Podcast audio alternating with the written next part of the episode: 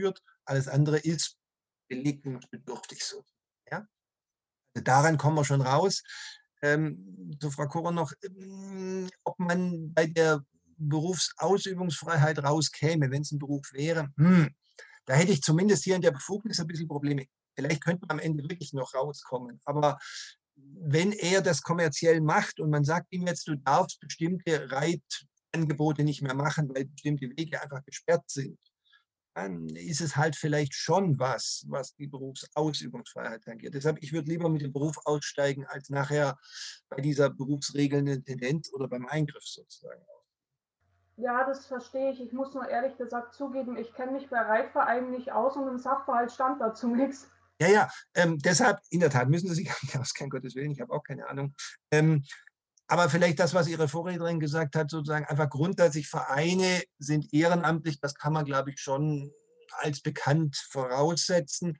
Vielleicht hätte man auch noch einen Satz mehr machen müssen. Nur wenn ich hier natürlich reinschreibe als reines Ehrenamt, dann ist der 12 ganz schnell weg. Und ich wollte so ein bisschen mit Ihnen diskutieren, was kann man noch sozusagen von Ihnen erwarten, worauf müssen Sie kommen. Ich gebe zu, ist ein Grenzfall. Ich bin mir relativ sicher, dass JA würde Ihnen noch irgendeinen Tipp dazugeben. Dass Sie so ein bisschen ein Gespür entwickeln pardon, noch ein Satz, wenn das ein Gespür entwickeln, wenn es um Beruf geht, muss es auch um Geld gehen. Das ist so ein bisschen der Hoffing. Ähm, aber ich kenne durchaus Reitvereine, die ähm, dann, wo man dann doch was bekommt. Ja, natürlich, die gibt es, aber das muss ich Ihnen sagen. Der Regelfall, würde ich sagen, ist Ehrenamt im Verein grundsätzlich, wenn es bezahlt wird, ich habe DFB genannt, die werden auch bezahlt, muss ich Ihnen aber sagen. Dann muss irgendwas kommen, dass er da seinen Lebensunterhalt zumindest mit daraus verdient oder wie auch immer muss irgendeine Info kommen. Grundsätzlich Ehrenamt kosten. Und das wäre einfach die Linie. Und das reicht halt noch nicht für 12, was er vorträgt. Da muss mehr kommen. Könnten sie auch wieder an 82 scheitern, äh, 92 Entschuldigung, scheitern lassen und sagen, nicht richtig begründet von mir aus, aber man kann es auch hier gut ähm, Ich hätte jetzt ansonsten auch noch gesagt, dass er nur die ähm, Organisation von Reitverbänden und Reitvereinen mhm, übernimmt, okay. also letztendlich gar nichts äh, mit den letztendlichen Reiten mhm, an seinem okay, Job zu tun. Kann man auch bringen. Ja, lässt sich hören. Jetzt könnten Sie natürlich wieder überlegen, na ja, wenn die ganzen Vereine keine Reitausflüge in die näheren Umgebungen mehr so machen können, wie sie es vorher können, beeinträchtigt das vielleicht, vielleicht, vielleicht auch die Verbandsarbeit. Aber ich bin bei Ihnen, würde ich mitmachen. Lässt sich hören. Also dann hätten Sie halt das Problem, wenn er sagt, ich bin Vorsitzender des örtlichen Reitvereins, der ganz viele Ritte um die, um die Umgebung organisiert hat und das geht jetzt alles nicht mehr. Dann hätte ich so bringen. Ja, okay, also bin ich bei Ihnen. Mache ich mit. So, nächstes Grundrecht, das schon im Raum steht, steht ja, er ist Eigentümer von Pferden. Was halten Sie von 14? Versuchen Sie erstmal kurz zu überlegen, was wird der A wohl sagen, wenn er mit 14 kommt. Warum hat das was mit Eigentum zu tun? Bitte. Ja, er ist ja Eigentümer von Reitpferden und Eigentum ist es sozusagen die Macht, mit seinem Eigentum zu machen, was man will. Und das kann er jetzt eben nicht, weil er eben die, Re äh, die Pferde nicht auf gewissen Wegen benutzen kann. Okay, also kurze Zwischen Zwischenfazit. Eigentum schützt nicht nur den Bestand, ich meine, hier wird ihm ja nichts weggenommen im engeren Sinne, sondern Eigentum schützt auch die freie Nutzbarkeit. Ich kann tun und lassen mit meinen Sachen, was ich will. So, geht das so weit, dass Artikel 14 mir das Recht gibt, auf jeglichem Weg, der dafür irgendwie in Betracht kommt oder vielleicht halt auch nicht in Betracht kommt, zu reiten. Was würden Sie sagen?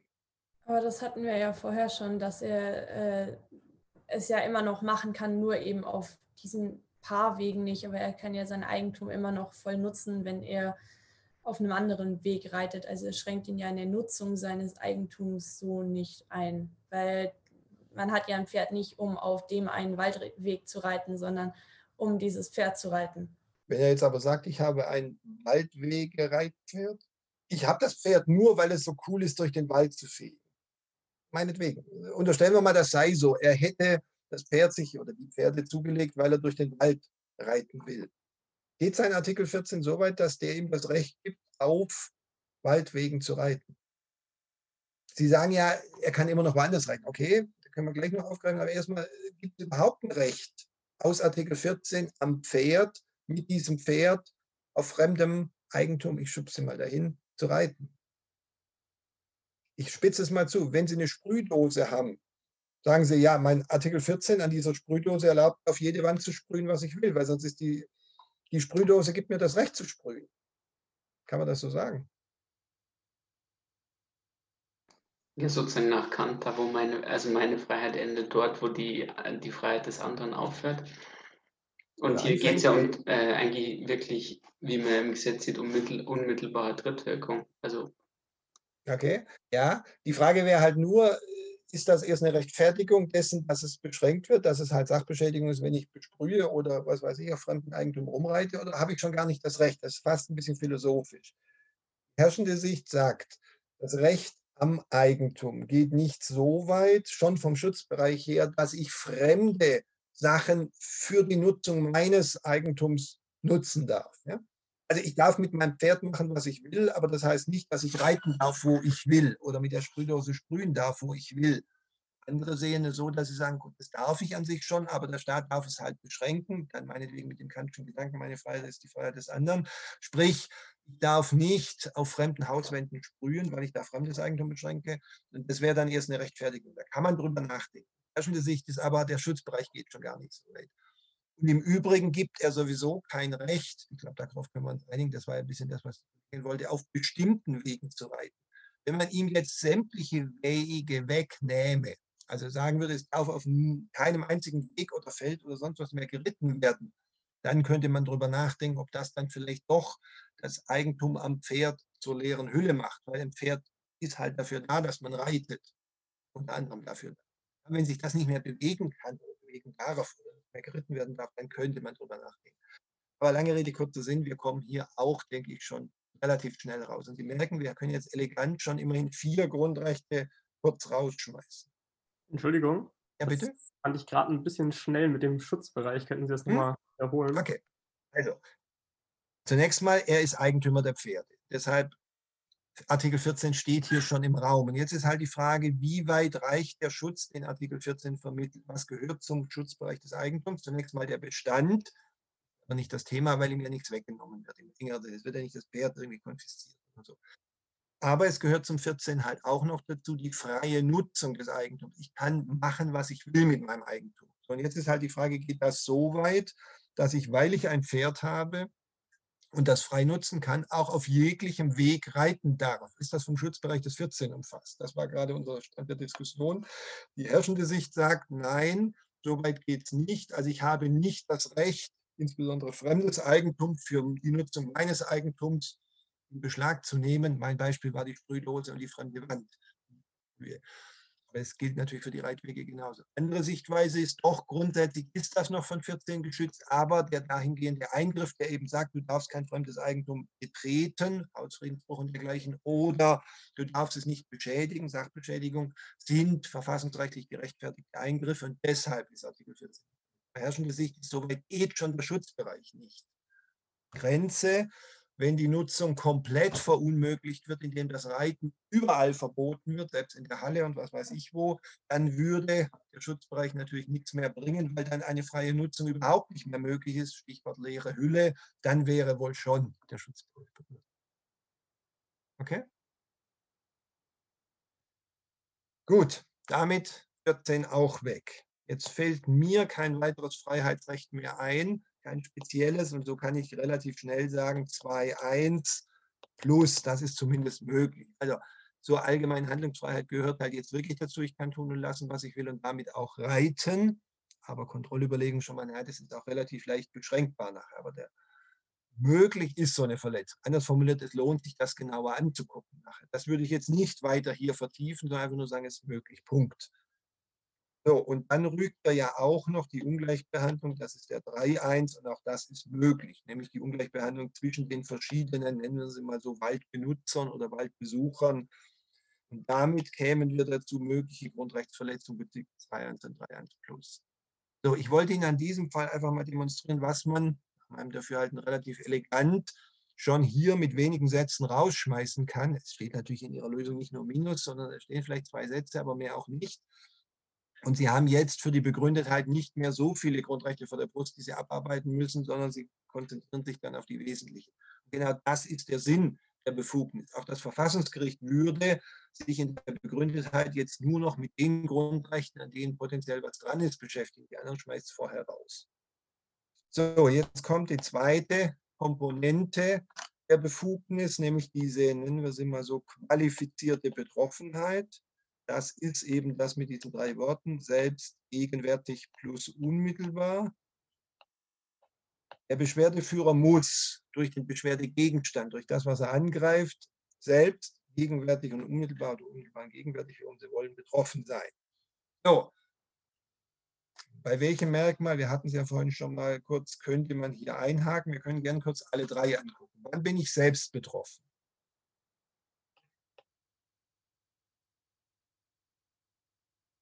Gerade beim Gesetz. Sie können es gerne gleich im konkreten Fall machen. Ist er hier selbst? Also ich das, was das Gesetz regelt, sozusagen auch selber vornehme oder eben ein Teil davon bin. Oder wie würden Sie es beim Gesetz formulieren, das ein Verbot enthält? Was muss ich bezogen auf das Gesetz sein?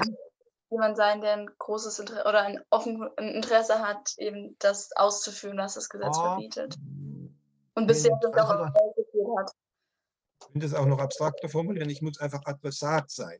Also wenn im Gesetz steht, Mediziner dürfen irgendwas nicht und Sie sind keine Medizinerin, dann fallen Sie schon nicht runter. Ja? Wenn aber hier steht, niemand darf auf Waldwegen reiten, dann sind Sie in diesem Sinne ein jemand oder niemand, warum Sie es wollen. Also Sie sind Adressatin, das würde reichen. Im VA ist natürlich noch eindeutiger, der muss gegen Sie gerichtet sein. Da kommt die Problematik mit der Drittwirkung, klar. Aber grundsätzlich, Sie müssen Adressatin Adressat des Verwaltungsakts oder der staatlichen Maßnahme sein. Bei Gesetzen, die müssen halt zum ja, Adressatenkreis gehören. So, was heißt gegenwärtig?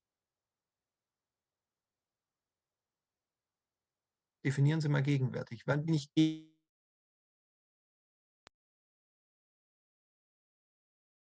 oder noch andauert. Also noch nicht beendet ist. Also schon oder noch betroffen, so wird es meistens übersetzt. Das heißt, es muss schon gelten, das Gesetz, wenn wir jetzt das Gesetz nehmen, oder es muss noch gelten. Das würde bedeuten, ab dem materiellen Inkrafttreten bis zum materiellen Außerkrafttreten. Also Beispiel, das Gesetz wird gerade erst im Bundestag beraten, dann sind Sie noch nicht gegenwärtig betroffen, es sei denn, Sie sagen, naja, ich muss jetzt schon Vermögensdisposition treffen. Das sind dann die Grenzfälle. Nach dem Motto, da kommt was, ich muss schon mal Rücklagen bilden. Aber grundsätzlich erst ab Geltung des Grundgesetzes. Noch nicht mal ab Verkündung. Vielleicht steht ja drin, Gesetz gilt erst in drei Jahren. Dann eigentlich erst ab da. Damit der Gesetzgeber nicht schummelt und alle Gesetze drei Jahre nach hinten schiebt oder meinetwegen auch nur anderthalb Jahre und sie haben aber nur ein Jahr Frist, könnte man ja tricksen und jedes Gesetz erst in Kraft treten lassen, wenn die Frist rum ist, würde man dann halt sagen, okay, das ist missbräuchlich. Aber grundsätzlich erst ab materiellem Inkrafttreten, also ab Wirkung entfalten. So. Ich schreibe hier nur mal in Geltung für A, und zwar jetzt zeitlich gemeint, während hier war Geltung für A persönlich gemeint. So, also plus, plus und plus. So, und jetzt kommt der schwierige Punkt, unmittelbar betroffen. Ich schreibe schon mal hin, Problem bei Gesetzen. So, warum ist das ein Problem bei Gesetzen? Wer kann das mal erklären? Warum müssen wir über den Punkt unmittelbar betroffen typischerweise bei Gesetzen nachdenken? Von mir ist auch warum bei VAs nicht. Was heißt unmittelbar betroffen? Ja, normalerweise erfordert so ein Gesetz ja noch so einen Zwischenakt sozusagen. Ähm, es liefert ja einfach die Ermächtigungsgrundlage normalerweise, um dann zum Beispiel einen Verwaltungsakt zu erlassen. Also nehmen Sie 11 PHG, ist ein schönes Beispiel. Da steht drin, die Polizei kann zur Abwehr einer Gefahr die erforderlichen Maßnahmen treffen. Was muss da noch passieren, damit Sie in irgendeinem Grundrecht betroffen sind? Ja, da müsste die Polizei dann noch diese Maßnahmen treffen. Genau, ein VA auf 11 gestützt treffen und sagen, Sie dürfen irgendwas nicht tun oder Sie müssen irgendwas tun. Genau. Also, wir fragen uns, ist ein Vollzugsakt erforderlich, dann Minus, oder ist das Gesetz Jetzt kommt dieser Begriff, über den man natürlich immer streiten kann. Es wird halt immer so schön ausgedrückt oder unschön, wie Sie wollen. Ist das Gesetz self-executing, sich selbst vollziehen, braucht es keinen Vollzugsakt mehr. So, wie ist es hier? Sie dürfen es gerne mal an diesem Beispiel diskutieren. Gucken Sie jetzt nochmal den 50 an, den ich Ihnen ja abgedruckt habe. Was steht da drin? Worüber regt sich der A eigentlich genau auf? Also ich habe jetzt den 50.2 so verstanden, dass solange keine Regelungen jetzt geschaffen werden, ähm, dass man dann, also solange keine Reitwege ausgezeichnet werden oder eine Ausnahme, dass quasi man überall reiten darf mit diesem Sonderbeschluss, dass dann überall erstmal das Reiten verboten ist. Mhm, okay. So ist ähm, es. Also Sie, andersrum formuliert, Sie dürfen nur auf Reitwegen reiten und solange es keine Reitwege gibt, genau. dürfen Sie halt nicht reiten oder halt nur auf den Reitwegen. Genau. So, ist das jetzt ohne Vollzugsakt sozusagen gegenwärtig, äh, Quatsch, unmittelbar betreffend für den A oder nicht? Ich würde schon sagen, weil also solange, also es braucht jetzt keinen weiteren Vollzugsakt und er kann nirgendwo reiten, ähm, solange jetzt nicht irgendwo Reitwege ausgezeichnet sind. Zum Beispiel bisher war es ja so, dass er überall reiten durfte. Und dann hatte jetzt zum Beispiel eine Gemeinde halt keine Reitwegschilde, weil sie dachte, ja, der darf ja sowieso überall reiten. Mhm. Und jetzt nach der Regelung, dann dürfte er erstmal nirgendwo mehr reiten. Mhm. Jetzt halte ich Ihnen, wenn ich darf, noch den 50 Absatz 8 entgegen. Da steht ja, ja drin, wer dagegen mhm. verstößt, geht eine OW-Sekunde noch, nur damit Sie meinen Gedanken nachvollziehen können, alle. Brauche ich jetzt nicht erst doch noch einen Verstoß von Seiten des A plus einen Bußgeldbescheid wegen der OWI, um zu sagen, es tut ihm wirklich weh. Er ist jetzt erst unmittelbar betroffen. Aber man geht ja eher davon aus, dass er sich an das Recht halten möchte. Mhm. Und ähm, selbst wenn, also das habe ich dann bei der Subsidiarität aber angesprochen, dass man ja nicht darauf abwarten kann, dass man jetzt erstmal es riskiert und dann eine Ordnungswidrigkeit begeht mhm. und dann ähm, dementsprechend ja geahndet wird. Ich bin bei Ihnen, dass man das jedenfalls auch bei der Subsidiarität anspricht. Deshalb lassen wir den Aspekt nochmal kurz weg. Aber man kann es schon auch hier kurz diskutieren, indem man sagt, ist der 50 ohne seinen Absatz 8 auch schon Self-Executing? So kann man ja die Frage stellen. Oder geht es halt doch nur um 50 mit Absatz 8? Und dann wäre in der Tat die Frage, ist er dann noch Self-Executing? Dann können wir, wir brauchen erst den Vollzug. Ihr erster Gedanke ist richtig, um das gleich zu sagen. Ja? Ich würde sagen, das sind einfach zwei Ebenen. Also zum einen das Verbot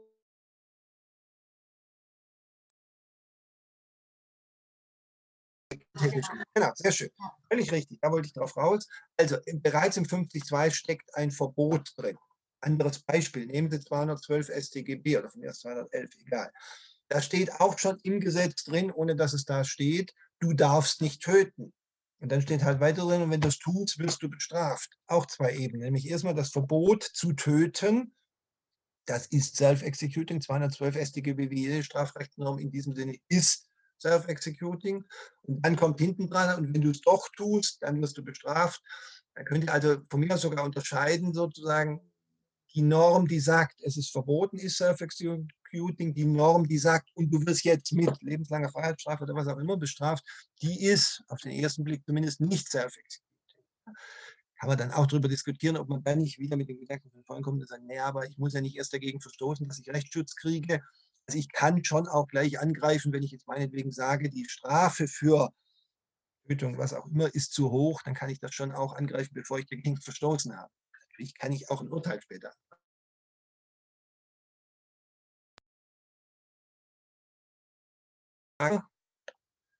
unmittelbares Verbot in Paragraph 50.2 Landschaftsgesetz, und da können Sie vielleicht ja noch schreiben, unabhängig von OVI nach 50.8. Quatsch, nicht 50.8. Genau, so wird es gesehen. Also, das Gesetz sagt, niemand darf im Wald außerhalb von Waldwegen reiten. Jetzt könnte man noch kurz überlegen, ob man diese Schilder irgendwie braucht, die dann nachher sagen Reitweg, aber da hat die Kollegin ja zu Recht darauf hingewiesen, solange es keine Schilder gibt, darf nirgends geritten werden im Wald. Und die Schilder, die dann meinetwegen sagen, das ist ein Reitweg, nehmen das ja nur zurück, sozusagen sagen, hier darfst du doch reiten, es bleibt aber beim grundsätzlichen Verbot. Und selbst wenn man das anders sehen wollte meinetwegen dann Schild aufgestellt wird, wir erinnern auch mal daran, dass das Reiten im Wald verboten ist, also meinetwegen so ein Pferd durchgestrichen, wie auch immer, ja, dann wäre das trotzdem nur eine Wiederholung dessen, was schon im Gesetz steht. Also, es bleibt hier bei der unmittelbaren Betroffenheit bereits durch das Gesetz. Und damit kommen wir insgesamt zu der Erkenntnis, es liegt sowohl die mögliche Grundrechtsverletzung als auch die qualifizierte Betroffenheit vor und damit ist unsere A-Beschwerde befugt. Kurze, kurze Frage an der Stelle.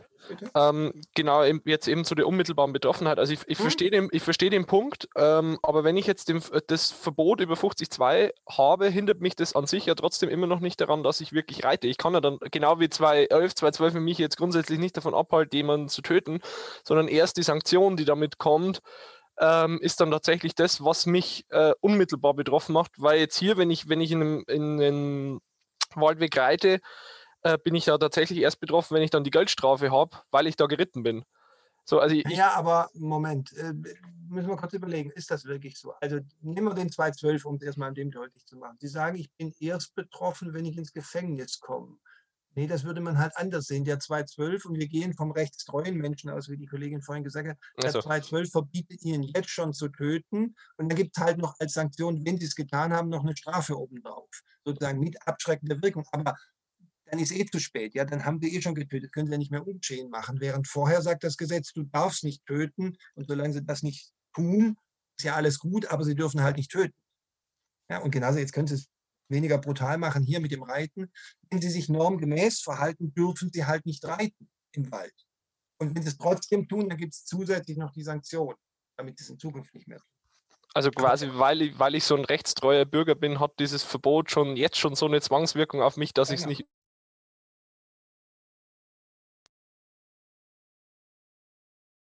Punkt, die die Strafdrohung dann in sich trägt. Deshalb wirkt der 212 ja, deshalb wirkt ja auch der 50, weil es halt eine Sanktion gibt, wenn sie die Norm übertreten und erwischt werden. Aber die Aussage ist ja, du darfst nicht töten, du darfst nicht im Wald reiten. Und das ist schon für den Rechtstreuen, der sich daran hält, bereits eine Einschränkung. Wir gehen bitte erstmal vom Rechtstreuen, vom normgemäßen Verhalten aus. Okay, danke. Bitte. Es ist völlig okay, wenn Sie sowas fragen. Das dient ja gerade dazu, dass es dann, glaube ich, noch deutlich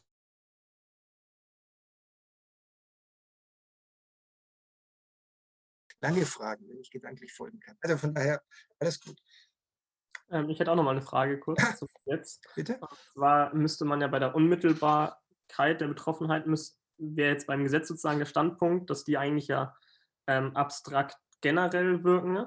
Man mhm. bräuchte aber für eine unmittelbare Betroffenheit eine konkret individuelle Regelung, was ja beim VA dann gegeben wäre. Mhm, mh, mh. Und müsste man dann beim Gesetz, wenn das ein Verbot enthält, jetzt mit dem Gedanken des rechtstreuen Bürgers, mhm. dass das Verbot sozusagen für ihn dann runtergebrochen eine konkret individuelle Einschränkung ist und sozusagen der ja. Bußgeldbescheid, also, der verlassen wird, ist dann nur eine Konkretisierung sozusagen des bereits vorhandenen Könnte man argumentieren, also ich will noch mal kurz den Gedanken aufgreifen für alle. Der Kollege sagt völlig zu Recht, Gesetze wirken abstrakt generell. Ja? Losgelöst vom geringen Fall für und gegen alle. So, und am eindeutigsten ist die unmittelbare Betroffenheit natürlich bei einer konkret individuellen Regelung. Wenn Ihnen der Polizist sagt, die Polizistin sagt, Sie dürfen irgendwas nicht tun, Sie müssen irgendwas tun, dann sind Sie individuell betroffen. Das ist unmittelbar, da gibt es kein Problem. Und jetzt wollten Sie sozusagen es runterbrechen aus dem Gesetz. Das kann man so machen, so wie Sie argumentiert haben.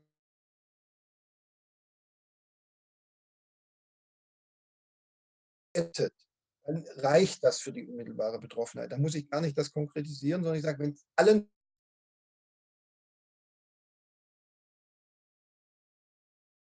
geht, was weiß ich, der Staat kann Subventionen gewähren, irgendwie Kindergeld auszahlen oder sowas, dann sind sie noch nicht betroffen, weil dann ja noch nicht klar ist, ob sie es kriegen. Aber wenn der Staat sagt, es ist allen verboten, dann sind sie schon unmittelbar betroffen, von mir sogar individuell. Also Sie müssten vielleicht gar nicht diesen Zwischenschritt machen, sondern sagen, bei Verboten, die sich gegen alle richten, ist jeder und jede unmittelbar betroffen. Okay, danke. Bitte. Gut, dann würde ich zum nächsten Punkt gehen. Römisch 5, wenn ich richtig gezählt habe, wäre jetzt was. Also Beschwerdebefugnis ist jetzt abgehakt. Was kommt dann bei der Verfassungsbeschwerde? Jetzt nicht in den Punkt ordnungsgemäß einlegen, aber ich glaube, das kann man noch unterbrechen in Form und Frist. Ah, okay, das könnte man machen. Also die, die Form, das Problem bei dieser ordnungsgemäßen Einlegung ist, da würden Sie ja wahrscheinlich die Frist auch schon mitnehmen. Und dann würde ich Sie fragen, wonach beurteilt sich die Frist? Und dann würden Sie sagen, kommt drauf an. Deshalb würde ich einen Punkt vorziehen, der so ein bisschen nachher bei der Frist eine Rolle spielt. Ich rede in Rätseln. Rechtserschöpfung. Ja, genau. Die würde ich vorher machen, weil wenn Sie jetzt kurz überlegen und wir ihm sagen, hier, du kannst nicht direkt gegen das Gesetz vorgehen, du musst erst den Rechtsweg erschöpfen, beurteilt sich die Frist nachher nach dem nach dem Urteil, dass er erst noch erwirken muss. Ja, deshalb würde ich das vorziehen. Also, Rechtsweg erschöpfen. Genau. So. Notiere erstmal im weiteren Sinne. Das müssen Sie nicht hinschreiben, aber es macht es vielleicht deutlicher. So, und jetzt kann man zwei Dinge unterscheiden. Ich erinnere an die Fälle, die wir schon hatten. Nämlich jetzt kann ich nochmal Rechtswegerschöpfung schreiben im engeren Sinne. Die ist wo geregelt? Wo ist Rechtswegerschöpfung als solche normiert? Paragraph 90 Absatz 2 Bundesverfassungsgerichtsgesetz. Wer will, kann den 94.2.2 mitzitieren, muss aber nicht sein. Jedenfalls 90.2.1. So, hilft uns der hier? Was sagt denn der 90.2.1? Vor Einlegung einer Verfassungsbeschwerde muss man was tun? Muss man tun? Man muss, man muss jede gesetzlich normierte Möglichkeit der Anrufung von einem Gericht ausschöpfen, also den gesamten Instanzenzug, den es für diesen okay. äh, Rechtsbehelf, den man eben haben will, oder für das, ähm, für das, was man ihn haben will, ähm, statthaft ist. Ja, und was muss ich mit diesem fachgerichtlichen Rechtsbehelf mm, machen? Also worauf muss der zielen? Was muss dessen Gegenstand sein? Das ist ein Na, derselbe, den man jetzt mit der VB äh, verlangen möchte. Okay, also es muss ein direkter Rechtsschutz gegen den, ich mache es mal in Anführungszeichen, weil es ja vorher ist, da gibt es den ja noch nicht, aber gegen den Beschwerdegegenstand. So, das wäre hier also, Moment, ich brauche da blau, also hier gegen Paragraph 50.2 Landschaftsgesetz. Das Wichtige ist, 90.2.1 zielt auf den direkten Rechtsschutz, nämlich gegen den Beschwerdegegenstand, das ist hier der 50. So, gibt es einen fachgerichtlichen Rechtsbehelf gegen ein formelles Landesgesetz oder Bundesgesetz? Antwort? Nein. Nein. Was ist es? Jetzt könnte man kurz überlegen, wenn wir kurz uns nach Bayern versetzen, also nicht NRW machen, weil Sie nicht wissen, wie das in NRW geregelt ist. Was wäre mit der Popularklage? Die kann ich ja in Bayern gegen ein formelles Landesgesetz erheben. Müsste ich die erheben, bevor ich Rechtssatzverfassungsbeschwerden nach Karlsruhe einlege? Wir haben ja die Einschränkung fachgerichtlicher Rechtsweg. Okay, richtig. Und Also das ist ja ver- verfassungsrechtlicher. Genau, deshalb bauen wir hier noch rein, der Vollständigkeit halber, direkter fachgerichtlicher soll das reingeflickt heißen. Genau, und da gibt es nichts gegen Gesetz und das ist auch in NRW so, das ist überall. Ja? Also, es gibt keinen direkten fachgerichtlichen Rechtsschutz oder Rechtsweg, wie Sie wollen, gegen den Beschwerdegegenstand, wenn es ein formelles Gesetz ist. So, damit könnten Sie sagen, Rechtswegerschöpfung im engeren Sinne erschöpft. So, und jetzt ist Karlsruhe vor vielen Jahren schon auf die Idee gekommen, zu sagen, Moment mal, über das Gesetz hinaus, zu Lasten des Beschwerdeführers, verlange ich jetzt noch was. Das haben die einfach erfunden. Und da Karlsruhe oberster Richter in eigener Sache ist, können die sowas machen. Da können, können sie ja nicht gegen, ja gut, sie können zum EMRK gehen, aber äh, zum EGMR gehen und sich auf die EMRK berufen, so rum, aber funktioniert in der Regel auch nicht. Was haben die Herrschaften in Karlsruhe erfunden? Bitte, Stichwort? Satz der Subsidiarität. der Grundsatz der Subsidiarität der Verfassungsbeschwerde. Ich schreibe mal dahinter, Richterrecht soll heißen, das ist von Karlsruhe erfunden worden. Das gesegelt aber bitteschön auch unter Rechtswegerschöpfung im weiteren Sinne. Das gehört thematisch dazu. Sie können es gerne auch als sechstens bringen, aber es ist der gleiche Punkt. Sie werden sehen, es hat einen Vorteil, wenn wir es hier machen. So, was verlangt dieser Grundsatz? Wer kann mir das nochmal kurz in Erinnerung rufen? Was muss ich machen? Mhm. Die Ausnutzung aller anderen zumutbaren Möglichkeiten des indirekten Rechtsschutzes, also wie man sonst äh, die, die Grundrechtsverletzung oder Beeinträchtigung abstellen kann, sofern sie eben zumutbar sind. Okay, ich baue jetzt gleich den fachgerichtlichen mit ein. Also wir brauchen den indirekten fachgerichtlichen Rechtsschutz grundsätzlich, bevor wir uns gegen das Gesetz wehren können. Das knüpft gedanklich so ein bisschen an, hat die Kollegin ja vorhin darauf hingewiesen, auf das, was wir hier oben hatten, mit der unmittelbaren Betroffenheit. Das ist die gleiche Kiste, wenn ich es mal so sagen darf. Das wirkt sich jetzt halt nochmal aus bei der Frage, muss ich vorher zum Fachgericht gehen? Oben haben wir gesagt, wir lassen in gewissen Fällen zu, dass ich direkt das Gesetz angreife, Klammer auf, obwohl es an sich abstrakt generell wirkt und damit so eine Gefahr einer Popularbeschwerde ein bisschen im Raum steht, Klammer zu.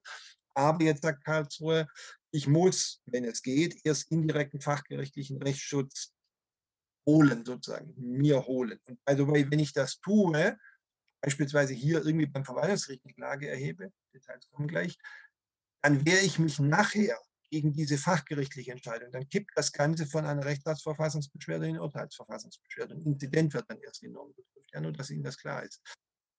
Wenn man den Subsidiaritätsgrundsatz zieht und der einschlägig ist, kippe ich aus der Rechtsstaatsverfassungsbeschwerde raus in eine Urteilsverfassungsbeschwerde mit kürzerer Frist, weil ich eher dann beispielsweise beim Verwaltungsgericht vor oder beim Strafgericht oder wo auch immer. Und dann muss ich deren Entscheidung nachher zum Gegenstand einer Verfassungsbeschwerde machen. So, jetzt warum? Was ist das Ziel? Also, was ist das Ziel oder meinetwegen die Begründung für diese ungeschriebene Vorgabe, dass es eben eine Subsidiarität der Verfassungsbeschwerde gibt? Warum macht das Verfassungsgericht ist ja ein ähm, Verfassungsgericht und deswegen braucht es eben auch einen aus ähm, ja, recherchierten Sachverhalt. Also Aufklärung des Sachverhalts ist der erste Punkt. Also gegebenenfalls, ich schreibe das nur mal als Merkwort, da kann man sich, glaube ich, besser merken, es gibt vorher Beweiserhebung. Ja? Ein Fachgericht hat in seiner Prozessordnung Regelungen, welche Beweise es an wenden darf, was da gibt, Zeugen, Sachverständige, bla bla bla. Im Bundesverfassungsgerichtsgesetz steht dazu nichts, weil das Verfassungsgericht nicht die Aufgabe hat, Sachverhalte zu ermitteln, sondern Verfassungsrecht zu prüfen und zu entscheiden. Deshalb ist der zweite Punkt, es kommt wieder dieses komische Wort, Entlastung des Bundesverfassungsgerichts. Mein Repetitor sagte früher, man Herrschaft nur in Karlsruhe im Park spazieren gehen. Ja, das stimmt natürlich nicht. Die haben genug zu tun, wenn Sie gucken, wie viele Verfahren, die haben kein Gericht in Deutschland entscheidet so viele Verfahren wie Karlsruhe. Die haben nicht so furchtbar viele Richterinnen und Richter. Ja. Da ist schon verdammt viel los. Und deshalb ist es schon sinnvoll, dass die jetzt nicht auch noch Beweise erheben sollen, ja, sondern stellen Sie sich vor, es ginge direkt nach Karlsruhe. Dann streitet man vor dem Gericht, ja, wie viele Pferde hat der A eigentlich? Vielleicht sind drei inzwischen gestorben oder lahm oder was weiß ich. Wie viele Waldwege gibt es in seiner Gemeinde? Kann der überhaupt nicht mehr im Wald reiten? Den ganzen Mist müsste Karlsruhe dann womöglich mit Augenschein vor Ort klären. Ja? Damit lähmen Sie ein Gericht. Es kann ein Fachgericht vor Ort viel schneller, da steht eine Prozessordnung, wie das geht, fertig. Ja, und deshalb sagt Karlsruhe, ich möchte aufbereitete Sachverhalte. Das ist immer das Stichwort. Das soll wenn es darauf ankommt, über die Fachgerichte und über diesen Grundsatz der Subsidiarität der Verfassungsbeschwerde errechnet. Aber wenn Sie sich das Ziel klar machen, können Sie auch sagen, wenn es darauf nicht ankommt, weil der Fall ist eindeutig oder es kommt gar nicht auf den Einzelfall an, dann brauche ich das auch nicht. So. Ich weiß jetzt nicht, über welches Substantiv man das fassen kann, aber so nach dem Motto, man soll nicht mit Kanonen auf Spatzen schießen, hätte ich auch noch als Begründung mit eingeben können, weil man ja, also je nachdem, was es für ein Sachverhalt ist, muss das auch einfach nicht vor das Bundesverfassungsgericht gehen, sondern man kann das auch ähm, in. Ja, was, was, haben Sie denn für eine Konstellation vor Es gibt ein ganz nettes Beispiel. Stellen Sie sich vor, in der Norm hier stünde drin, jetzt spielen wir wieder ein bisschen, in der Norm stünde, man darf nie mehr im Wald reiten. Und jetzt gibt es einen Wald, in dem, ja, blöd gesagt, furchtbar viel Platz ist. Da gibt es viele Wege, da könnte man Reiter und Fußgänger und Radfahrer trennen jetzt müsste das Verfassungsgericht trotzdem das Gesetz entscheiden. Wie gesagt, teilweise vielleicht sogar Tatsachen erheben. Was könnte ein Fachgericht machen in so einem, wo man sozusagen die Verkehre trennen kann, ohne dass es Konflikte gibt. Das sieht das Gesetz aber nicht vor. Das sagt jetzt in meinem fiktiven Fall, Reiten im Wald immer verboten eine verfassungskonforme Auslegung anstellen. Genau, und das machen die Fachgerichte. Eine verfassungskonforme Auslegung sagen, na ja, damit es nicht unverhältnismäßig ist, muss es ungeschriebene Ausnahmen geben und wenn es gar keinen Konflikt gibt oder was auch immer sonst für einen Grund greift, keine Fußgänger gibt oder was weiß ich, dann Ausnahmen. Ja, und das muss auch nicht, das wäre vielleicht so ein bisschen Ihr Beispiel, nicht mit Kanonen auf Spatzen schießen, sowas kann das Fachgericht machen. Da muss man nicht Karlsruhe mit beschäftigen, dass man vielleicht nach Ausnahmen sucht. Okay, lässt sich auch noch hören, würde ich mit unter Entlastung packen, aber könnt ihr gerne auch als extra. So, was für solche Möglichkeiten gibt es denn, die Fachgerichte sozusagen vorzuschalten? Was ist so ein Klassiker? Jetzt überlegen Sie ruhig mal an diesem Beispiel hier. Ich sehe zwei Möglichkeiten, wie ich, also jetzt kommt sozusagen hier, welche Möglichkeiten gibt es, Fachgerichte auf der Schleife sozusagen indirekten fachgerichtlichen Rechtsschutzes hier erstmal ins Spiel zu bringen. Vorschläge. Die Möglichkeit hatten wir ja vorhin schon, dass man einfach gegen, die, also gegen das Verbot mhm. verstoßen kann und dann gegen den Bußgeldbescheid vorgehen kann. Also Sie provozieren einen Ausführungsakt, zweite Ebene, wie die Kollegin vorhin gesagt hat. Ich reite einfach im Wald, dann kassiere ich, wenn ich erwischt werde. ein Bußgeldbescheid und dann greife ich den vor dem Amtsgericht an, Einspruch und so weiter und kann dann was machen. Wie kann das Verfahren dann weitergehen? Da gibt es noch eine Besonderheit. Denken Sie an den letzten Fall. Also wir können entweder das Verfahren bis zum Ende betreiben, durch alle Instanzen den, den Bußgeldbescheid angreifen und dann gehen Sie am Ende Urteilsverfassungsbeschwerde vor. Schreib mal am Ende Urteilsverfassungsbeschwerde, das wäre die eine Möglichkeit. Oder was kann vorher schon passieren, wenn Sie gut argumentieren? Auf eine konkrete Normenkontrolle hinwirken? Aber der Vorteil wäre dann immer noch, denken Sie an den letzten Fall, dass das Fachgericht sehr ausführlich in seinem Beschluss begründen müsste, warum die Norm verfassungswidrig und natürlich auch entscheidungserheblich ist. Dann kriegt das Verfassungsgericht auch seinen aufbereiteten Sachverhalt. Ja? Halt dann vom Fachgericht, der ist ja noch besser, als wenn es der Bürger vorträgt. Ja? Bei der Urteilsverfassungsbeschwerde kriegt auch einen perfekten Sachverhalt, weil die Gerichte alles ausermittelt haben in mehreren Instanzen. So, also, das wäre die eine Möglichkeit. Was halten Sie von der? Das Stichwort kam vorhin schon mal. Also der Kollege hat ja schon von der Zumutbarkeit gesprochen und ich hätte jetzt auch Bauchschmerzen damit, wenn man sagt, dass wir eigentlich vom rechtstreuen Bürger ausgehen und müssen dann aber sagen, nur der Rechtsbrecher kann die VB erheben. Richtig. Ja, Sie müssten ja gegen das Gesetz verstoßen. Nehmen Sie mein brutales Beispiel von vorhin, 212. Sie müssten erst jemand umbringen, um Rechtsschutz zu kriegen. Ja, das ist ja pervers, das kann ja nicht sein. Aber natürlich auch hier schon ist es unzumutbar, für einen Rechtstreuen gegen das Gesetz zu verstoßen, damit er Rechtsschutz kriegt. Ja? Wenn Sie da hinten dran packen, das ist natürlich in einem Rechtsstaat nicht haltbar. Okay, also das gilt bitteschön für Babystrafrecht, sprich Bußgeld, aber auch für echtes Strafrecht genauso anders bei MVA. Ja, wenn Sie also, was weiß ich, im Baurecht sagen, irgendeine Norm ist nicht okay und dann sagt man Ihnen, naja, Sie können ja erstmal trotzdem weiterbauen und warten, bis die Bauaufsicht kommt, das ist schon zumutbar. Also Sie kommen nicht immer mit dem Vollzugsakt raus und können sich gerne die Haare schmieren, wenn Sie sagen, es ist immer unzumutbar. Es geht nur um Strafe im engeren Sinne. Kann man natürlich beim VA sagen, ja, der könnte ja vollstreckt werden mit Zwangsgeld und so weiter, aber das ist bestimmt alles keine Strafe. Welche zweite Möglichkeit gibt es?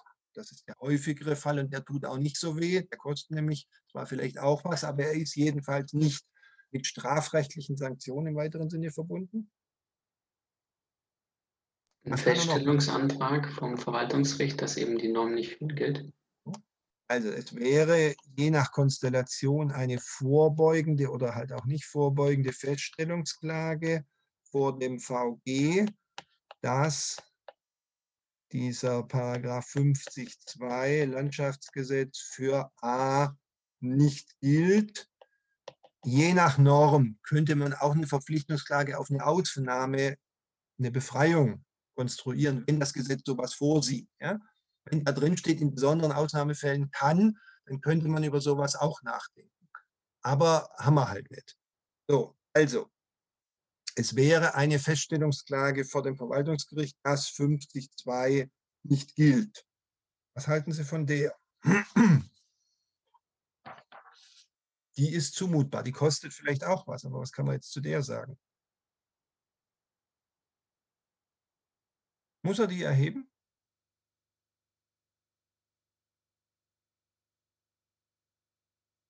Ich meine, wenn das VG das jetzt tatsächlich feststellen sollte, dann hätte es ja wegen der gegen den Normverwerfungsmonopol des Bundesverfassungsgerichts eigentlich keine Möglichkeit für den konkreten Fall etwas zu ändern an der Rechtslage. Es sei denn, Sie legen verfassungskonform aus und erfinden eine ungeschriebene Ausnahme. Das ginge vielleicht schon. Oder Sie stellen halt wirklich fest, was weiß ich, er ist überhaupt kein Reiter. Was er da macht, ist nicht Reiten. Quatsch, gebe ich zu. Aber ja, sowas wäre schon denkbar. Aber Sie haben recht, natürlich können Sie die Norm nicht kippen, aber Sie können natürlich schon irgendwie sagen, die Norm greift hier halt nicht oder es ist eine ungeschriebene Ausnahme. Aber jetzt gucken Sie nochmal an das Grüngeschriebene, was Sie oben gerade noch sehen. Wann kann man sowas verlangen oder wann ist das nicht nötig?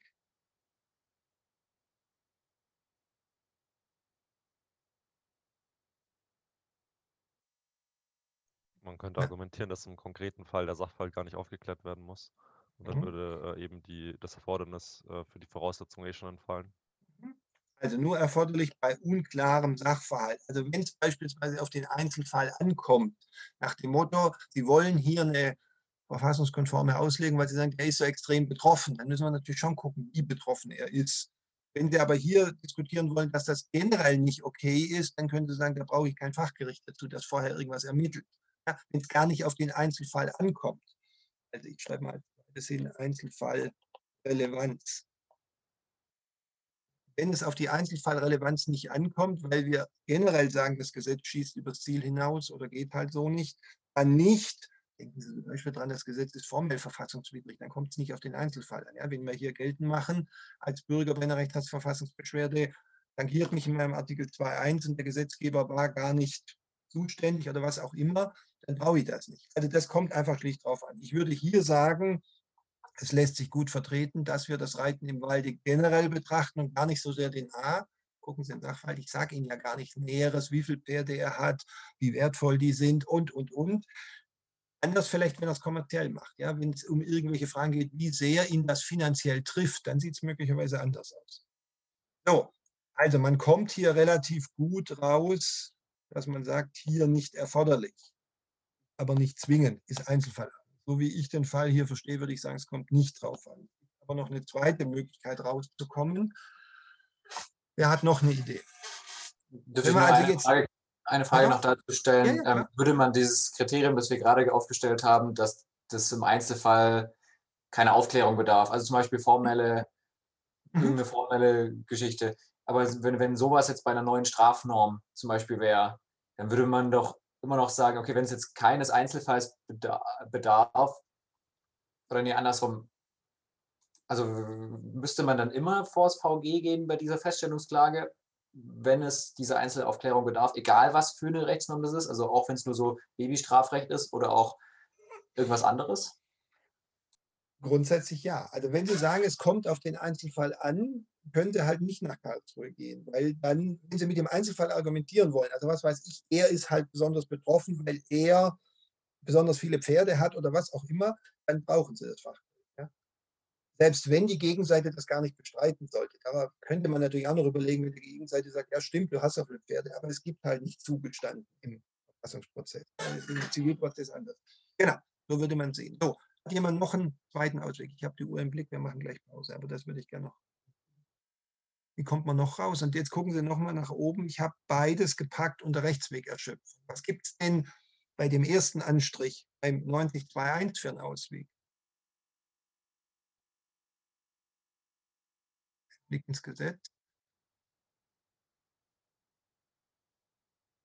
Es gibt gewisse ja, Fallgruppen, in denen äh, eben das nicht gefordert wird, also 9022. Beispielsweise, ja, wenn es von allgemeiner Bedeutung ist. Und hier haben wir ein Gesetz, das abstrakt generell wirkt. Okay. Also, Bundesverfassungsgericht sagt erstmal, Grundsatz der Subsidiarität ist ein Unterfall, ein spezieller, ungeregelter des 9021. Deshalb gilt 9022 und bitteschön direkt. So kann ja, da kann man natürlich auch über Analogie nachdenken, aber die sagen, das ist ein Unterfall von dem anderen. Und deshalb habe ich es hier oben so dargestellt, dass ich gesagt habe, beides gehört zur Rechtswegerschöpfung, damit Sie sich das merken. Aber können Sie auch anders machen. So, 9022, gucken wir in den bitte mal kurz gemeinsam rein. Der Kollege wollte ja schon auf den ersten Fall gehen, aber gucken wir kurz beide an. Also geregelt ist, das Bundesverfassungsgericht kann jedoch, ist eigentlich ermessen, aber wird dann schon so gesehen, dass dies tun, über eine Vorerschöpfung des Rechtswegs oder Erschöpfung des Grundsatzes der Subsidiarität der Verfassungsbeschwerde eingelegte Verfassungsbeschwerde sofort entscheiden, wenn sie von allgemeiner Bedeutung ist, das ist der erste Fall, oder von dem Beschwerdeführer oder wenn dem Beschwerdeführer ein schwerer oder unabwendbarer Nachteil entstünde, falls er zunächst auf den Rechtsweg verwiesen würde. So, der zweite, Entschuldigung, der zweite kommt hier nicht in Betracht, weil irgendwie nicht erkennbar ist, dass er jetzt vor dem finanziellen Ruin oder was auch immer steht. Das sind solche Fälle. Man könnte hier über Fall 1 nachdenken. Jetzt hat der Kollege netterweise schon gesagt, naja, es ist ja ein Gesetz, das abstrakt generell wirkt. Wenn man das so sieht, was ist dann das Problem, wenn man so argumentiert? Sagt, ja, es geht ja um ein Gesetz, das generell abstrakt wirkt. Er sieht den Stolperstein, der da drin ist. Dann wäre eben nach 90.2.2 bei einer Rechtssatzverfassungsbeschwerde immer ähm, das Kriterium aus 90.2.1 Ist der ganze Grundsatz der Subsidiarität pardon, für die Tonne. Das ist so ein bisschen das Problem. Deshalb in der Tendenz restriktiv. Bei Rechtssatzverfassungsbeschwerde, weil mir sonst ja das ganze schöne Konstrukt, das ich mir gerade zur Entlastung und zur Aufbereitung des Sachverhalts überlegt habe, Grundsatzsubsidiarität immer wieder mit dem Argument, naja, es ist ein Gesetz, ad absurdum geführt wurde. Deshalb eher restriktiv. Man könnte hier aber trotzdem natürlich so argumentieren, das lässt sich schon hören, dass man sagt, naja, es geht ja gar nicht konkret um den A. Jetzt gucken Sie ein bisschen, der ist ja auch Interessenvertreter für andere Reiter, sind viele Betroffene, könnte man also schon diskutieren. Also ich halte hier ein Plus für vertretbar. Sie können natürlich aber auch sagen, wenn es auf den Einzelfall ankommt, das knüpft dann wieder an das Obrige an, dann vielleicht halt doch trotz vieler Betroffener, gucken wir uns den konkreten Fall an. Sie merken, da ist ein gewisser Spielraum drin. Also, ich nehme als Ergebnis auf, das Verfassungsgericht hat in diesem Originalfall gesagt, Rechtswegerschöpfung plus, ich würde aber den anderen Weg mitgehen. Sie müssen sich halt einfach nochmal vor Augen führen, wollen Sie, dass vorher die Fachgerichte das anschauen, weil es Spielraum gibt, sei es verfassungskonforme Auslegung, sei es, weil der Sachverhalt noch nicht klar ist, wie stark der Einzelfall betroffen ist, etc. Und darauf kommt es an. Dann muss die Schleife über die Fachgerichte gedreht werden, die ja theoretisch kurz sein kann. Wie gesagt, kann erste Instanz sein, die legen vor mit konkreter Normenkontrolle. Wird in der Praxis nicht so häufig gemacht, weil viel Arbeit haben wir darüber gesprochen, aber denkbar. Ja, oder halt wirklich neun Jahre, auch immer durch drei Instanzen mit viel Aufwand. Ja, müssen dann halt einfach so ein bisschen abwägen. Und nochmal, es ist Richterrecht mit diesem Ziel hier, grün geschrieben, und daran sollte man es messen. Also Sie legen sozusagen den unbeschriebenen Grundsatz teleologisch aus mit dem Ziel, dass das Verfassungsgericht da formuliert. So, damit wir vor der Pause einen guten Einschnitt kriegen, noch zwei kurze Voraussetzungen, die wir schon genannt haben. Das wäre die Beschwerdefrist. Die folgt bei einer Rechtssatzverfassungsbeschwerde aus 93.3, nochmal grünen Strich drunter, wenn es halt eine Rechtssatzverfassungsbeschwerde ist, nochmal, wenn es eine Urteilsverfassungsbeschwerde ist, 93.1, ein Monat hier ein Jahr ab in Kraft treten. Und im Sachverhalt steht ja, er macht es fristgerecht, dann passt das. Plus. So, und letzter Punkt, römisch 7 und 6 und 7 können Sie gerne auch zusammenfassen, wäre die Form. Die ergibt sich halt aus 23.1 und 92. Also ich muss es begründen und werde schriftlich sein, gehen wir davon aus, dass er das macht oder es ist halt zu beachten, wie immer Sie das formulieren wollen. Und damit kommen wir dazu, Zulässigkeit der Verfassungsbeschwerde plus, wer es bei der Rechts Rechtswegerschöpfung anders sehen will, kann es auch trotzdem weiter Gut, Vorschlag, dann machen wir jetzt. Bedürfnis sagen? Ja, pardon nochmal bitte. Können wir nicht das Rechtsschutzbedürfnis noch ansprechen? Oder können Sie noch ansprechen? Was wollten Sie denn da inhaltlich ansprechen? Ja, ich kann das auch nach der Pause fragen. Also nee, nee, können Sie gerne jetzt noch, nee, kein äh, Problem. Da stelle ich mir die Frage, ob nicht theoretisch auch einfach ein Anspruch auf Einhaltung von Paragraph 50 Absatz 7 Satz 1 gegen die Gemeinde, in der der A wohnt, hätte sein können, weil da steht ja, dass man irgendwie ein ausreichendes und geeignetes Reitwegnetz machen soll. Das wäre aber dann vermutlich auch eher was, was man über diesen indirekten Rechtsschutz überlegen könnte, nach dem Motto Klage gegen die Gemeinde auf Einrichtung von Reitwegen. Eben. Das wäre wär auch was, was bei Römisch 15 besser passen würde. Achso, okay. Okay? Ja, alles klar, danke. Bitte. Gut, gibt es sonst noch? Äh, ja, noch was mit, also Sie hatten ja gemeint, dass es teilweise auch davon abhängt, ob der Sachverhalt überhaupt noch ermittelt werden muss, wie viel der ermittelt werden muss. Mhm. Mhm. Aber das weiß ich ja als äh, Beschwerdeführer vor. Also ist für mich vielleicht als Laie auch schwer absehbar quasi. Das ist das Problem dieses, dieser Gummivoraussetzung, dass Sie da in der Tat so ein bisschen drüber nachdenken müssen, wie viel da wirklich von Ihnen erwartet wird deshalb ist es halt schon empfehlenswert, Verfassungsbeschwerden mit anwaltlicher Hilfe einzulegen. Sie dürfen es alleine und dann laufen Sie möglicherweise die Falle, dann wird das Gericht Sie halt darauf hinweisen.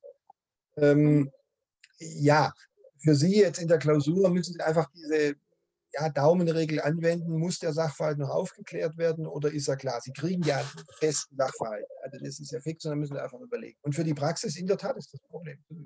Ja. Okay. Gut.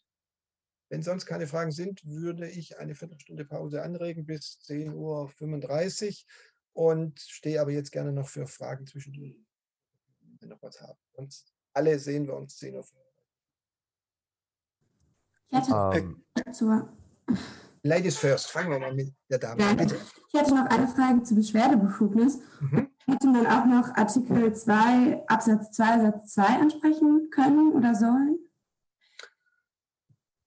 Wegen Freiheit, ja, okay, könnte man auch diskutieren. Aber das würde ja so ein bisschen hier oben, ich scroll nochmal hoch, bei dem Artikel 11 thematisch dazu passen. So nach dem ja. Motto, ja, kann man ansprechen. Okay, weil ich hatte überlegt, weil der Artikel 11 ja eher auf dieses längere Verweilen bezogen mhm. Und hier geht es ja eigentlich um die Bewegung an sich und nicht um das Verweilen an einem. Mhm, mhm. Aber die Freiheit des 2.2 ist halt auch nur darauf gemünzt, dass man sozusagen ja nicht eingesperrt ist. Ich formuliere es mal so. Im Sinne von, ich habe die Freiheit, mich zu bewegen, was aber eben nicht heißt, ich habe die Freiheit, einen bestimmten Weg zu benutzen. Das ist halt auch nicht vom 2.2. Aber kann man in der Tat ansprechen, hören. Ja. Okay, gibt es weitere Fragen? Ähm, ja, auch zur Beschwerdebefugnis wollte ich fragen, warum wir hier jetzt nicht schon auf das allgemeine Persönlichkeitsgrundrecht ja. eingegangen sind. Okay, völlig berechtigt, ähm, kann man machen. Ähm, das wäre vielleicht eine Abgrenzung, die man dann vor dem 2.1 noch bringt. Ähm, und auch da, okay, würde ich mitmachen, dass man den auch extra anspricht. Ich habe mich dafür entschieden, das nicht anzusprechen, weil ich gesagt habe, das ist offensichtlich, aber ich gebe Ihnen natürlich umgekehrt recht, dass im Sachverhalt selber ja Persönlichkeit, freie Entfaltung der Persönlichkeit angesprochen wird. Sie werden sehen, ich bringe es nachher, wenn wir über 2.1 reden, weil wenn Sie mal in den 2.1 vom Wortlaut hereinschauen, steht da ja sogar was von freier Entfaltung der Persönlichkeit. Und ich habe das jetzt mal so interpretiert, dass genau das unser A meint. Er hat in die Verfassung geguckt und gesehen, da steht 2.1 und bringt das dann da. Aber wenn er wirklich Persönlichkeitsrecht in unserem heutigen Verständnis meint, müsste man wohl sagen, ähm, Reiten im Walde hat noch nichts mit dem zu tun, was 2.1 mit 1.1 schützt. Aber in der Tat kann man, kann man diskutieren, ja, oder bietet sich durchaus an, ja. Ähm, was ist jetzt nochmal das Problem mit Artikel 94 äh, Absatz 2 Satz 2? Also warum kriegen wir dadurch keine, ähm, keinen Rechtsweg? Moment, 94.2.2 enthält ja nur die Möglichkeit für den einfachen Gesetzgeber, vor Erhebung einer Verfassungsbeschwerde ein fachgerichtliches Verfahren zu dann können wir mal kurz lesen. Da heißt ja, ein Bundesgesetz regelt das bundesverfassungsgerichtliche Verfahren. Und dann geht es weiter. Es, dieses Gesetz, kann für Verfassungsbeschwerden die vorherige Erschöpfung des Rechtswegs zur Voraussetzung machen. So, das ist ja nur eine Öffnungsklausel für den einfachen Gesetzgeber, den 19.4 sozusagen ein bisschen zeitlich zu verzögern, im Sinne von, du musst erst zum Fachgericht und dich dort wehren, bevor du zum Bundesverfassungsgericht gehst. Und deshalb geregelt ist das im 90.2.1 und der 94.2.2 erlaubt das nur. Mehr sagt er nicht.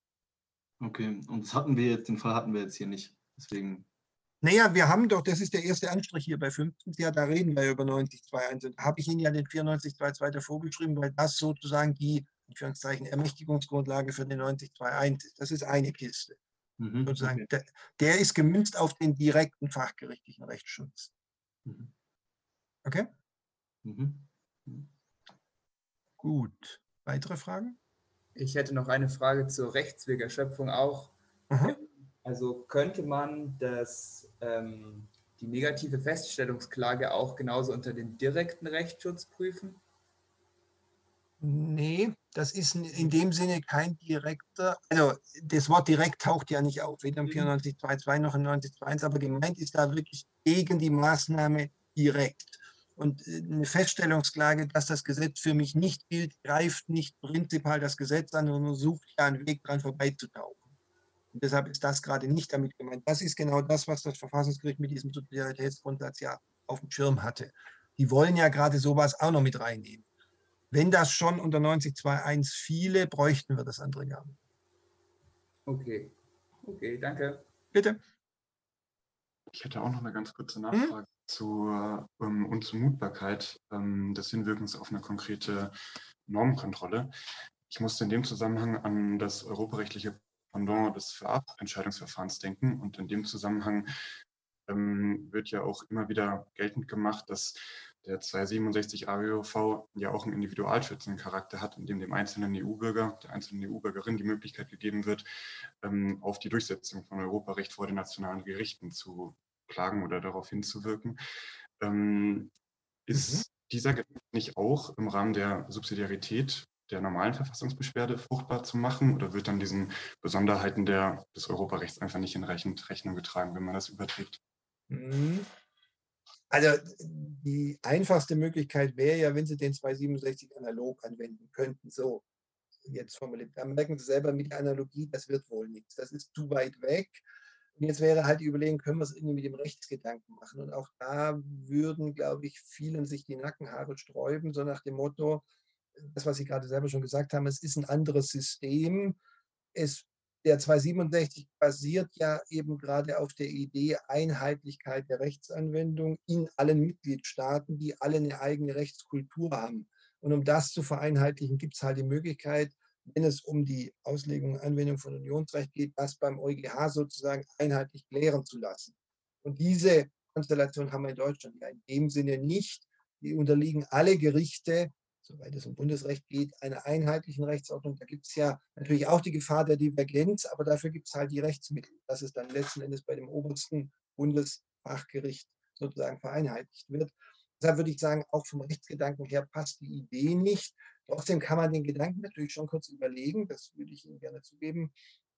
Aber dass man wirklich das Modell des 267 hier in Stellung bringt, hm, würde jedenfalls äh, mit der Idee, Karlsruhe entwickelt hat, warum es diesen Subsidiaritätsgrundsatz noch dazwischen geschoben hat, nicht so ganz harmonieren. Die wollen ja was anderes. Die wollen ja erstmal sozusagen die Fakten klären das haben wir beim 267 ja nicht, weil die Vorabentscheidung erstens nicht auf den konkreten Einzelfall geht, sondern ja abstrahiert vom konkreten Einzelfall und im Übrigen natürlich auch ein Gericht ist und dem EuGH die Frage schon mit einem konkreten Fall schildert. Also auch da gibt es in dem Sinne einen aufbereiteten Sachverhalt, obwohl es gar nicht so sehr auf den Einzelfall ankommt. Alles klar, vielen Dank. Bitte. Äh, dürfte ich auch noch eine Frage stellen? Ähm, ich, ich hätte noch eine Frage wegen der Sachverhaltsaufklärung durch das Mhm. Bundesverfassungsgericht. Nämlich, es gibt ja jetzt wahrscheinlich auch Möglichkeiten, in denen diese drei Möglichkeiten, also Bußgeldverfahren, vorbeugende Feststellungsklage oder 9022 Bundesverfassungsgerichtsgesetz nicht greifen. Ähm, wie ist es dann mit der Sachverhaltsaufklärung? Also gibt, also sozusagen, sind die abschließend die drei Möglichkeiten oder wird dann auch irgendwann das Bundesverfassungsgericht sozusagen ermächtigt, ähm, Sachverhaltsaufklärung zu betreiben? Ja, im schlimmsten Fall muss das Verfassungsgericht das machen. Also, erste Frage war, sind die abschließend? Ich schaue mal nach unten. Diese Möglichkeit, also es ist ja Nummer eins und zwei sind ja nur Möglichkeiten, drei ist ja ein Ausweg. Ähm, also da kann es theoretisch auch noch irgendwas anderes geben. Es kommt jetzt ein bisschen auf das Rechtsgebiet an, ob es noch irgendeine andere Klagemöglichkeit gibt vor einem Fachgericht. Da würde ich jetzt nicht sagen, das ist zwingend abschließend. Das sind die typischen Fälle. Beispiel für eine Kommune, Kommunalverfassungsbeschwerde, haben wir das ja auch mit der Rechtswegerschöpfung und dem Subsidiaritätsgrundsatz. Da wird zum Beispiel diskutiert, ob die Kommune nicht einen Ausführungsakt dergestalt provozieren muss, dass sie gegen das Gesetz verstößt und dann kommt die Kommunalaufsicht. Dann geht sie gegen deren Maßnahme vor. Wäre ja sozusagen noch was Drittes. Ausführungsakt provozieren. Der Bußgeldbescheid ist vielleicht das häufigste Beispiel, aber es kann halt auch sowas sein. Das heißt, ich würde schon mir den Einzelfall gerne immer angucken und überlegen, gibt es da noch irgendeine Möglichkeit, dass ich zu den Fachgerichten komme. So, das war der eine Punkt. Ähm, jetzt habe ich irgendwie. Ähm, helfen Sie mir eben, was wollten Sie noch? Entschuldigung, ich hatte ähm, wegen der Sachverhaltsaufklärung des Bundesverfassungsgerichts. Ah ja, genau, richtig, sorry, sorry, sorry, genau. Kein Problem. Ähm, Zweiter Punkt ist, ähm, kann das Verfassungsgericht auch mal den Sachverhalt selber aufklären müssen? Ja, kann sein. Denken Sie an die abstrakte Normkontrolle, denken Sie, ja, von mir aus auch an andere Organstreitverfahren und sonstige Sachen, wo es eben keinen fachgerichtlichen Rechtsschutz vorher gibt. Da müssen die aufklären. Also Organstreit ist vielleicht das beste Beispiel. Ja. Hatten wir ja auch schon, da streiten im Bundestag zwei Player gegeneinander. Da gibt es keine fachgerichtliche Instanz, die vorher aufklärt. Da muss es Karlsruhe machen. Das große Problem ist halt, wenn es dann wirklich auf Beweise ankommt, auf welcher Grundlage werden Beweise erhoben. Also die Frage, was weiß ich, wie geht Urkundsbeweis, wie geht Sachverständigenbeweis und, und, und. Macht Karlsruhe immer so eine Gesamtschau aus allem Prozessordnung, weil seine Prozessordnung halt im Prinzip nichts dafür vorsieht. Aber im Extremfall tun die das schon. Ja. Aber sie sollen es halt eigentlich nicht machen, weil es nicht ihre Aufgabe ist, wenn es nicht sein muss. Und hier haben sie halt gesagt, es muss nicht sein, da könnte man ja diese Schleife über die Fachgerichte vorher drehen. So haben sie es Okay, vielen Dank. Gut, dann hole ich mir auch noch schnell was zu trinken. Bin gleich in fünf Minuten wieder da. Dann geht es weiter.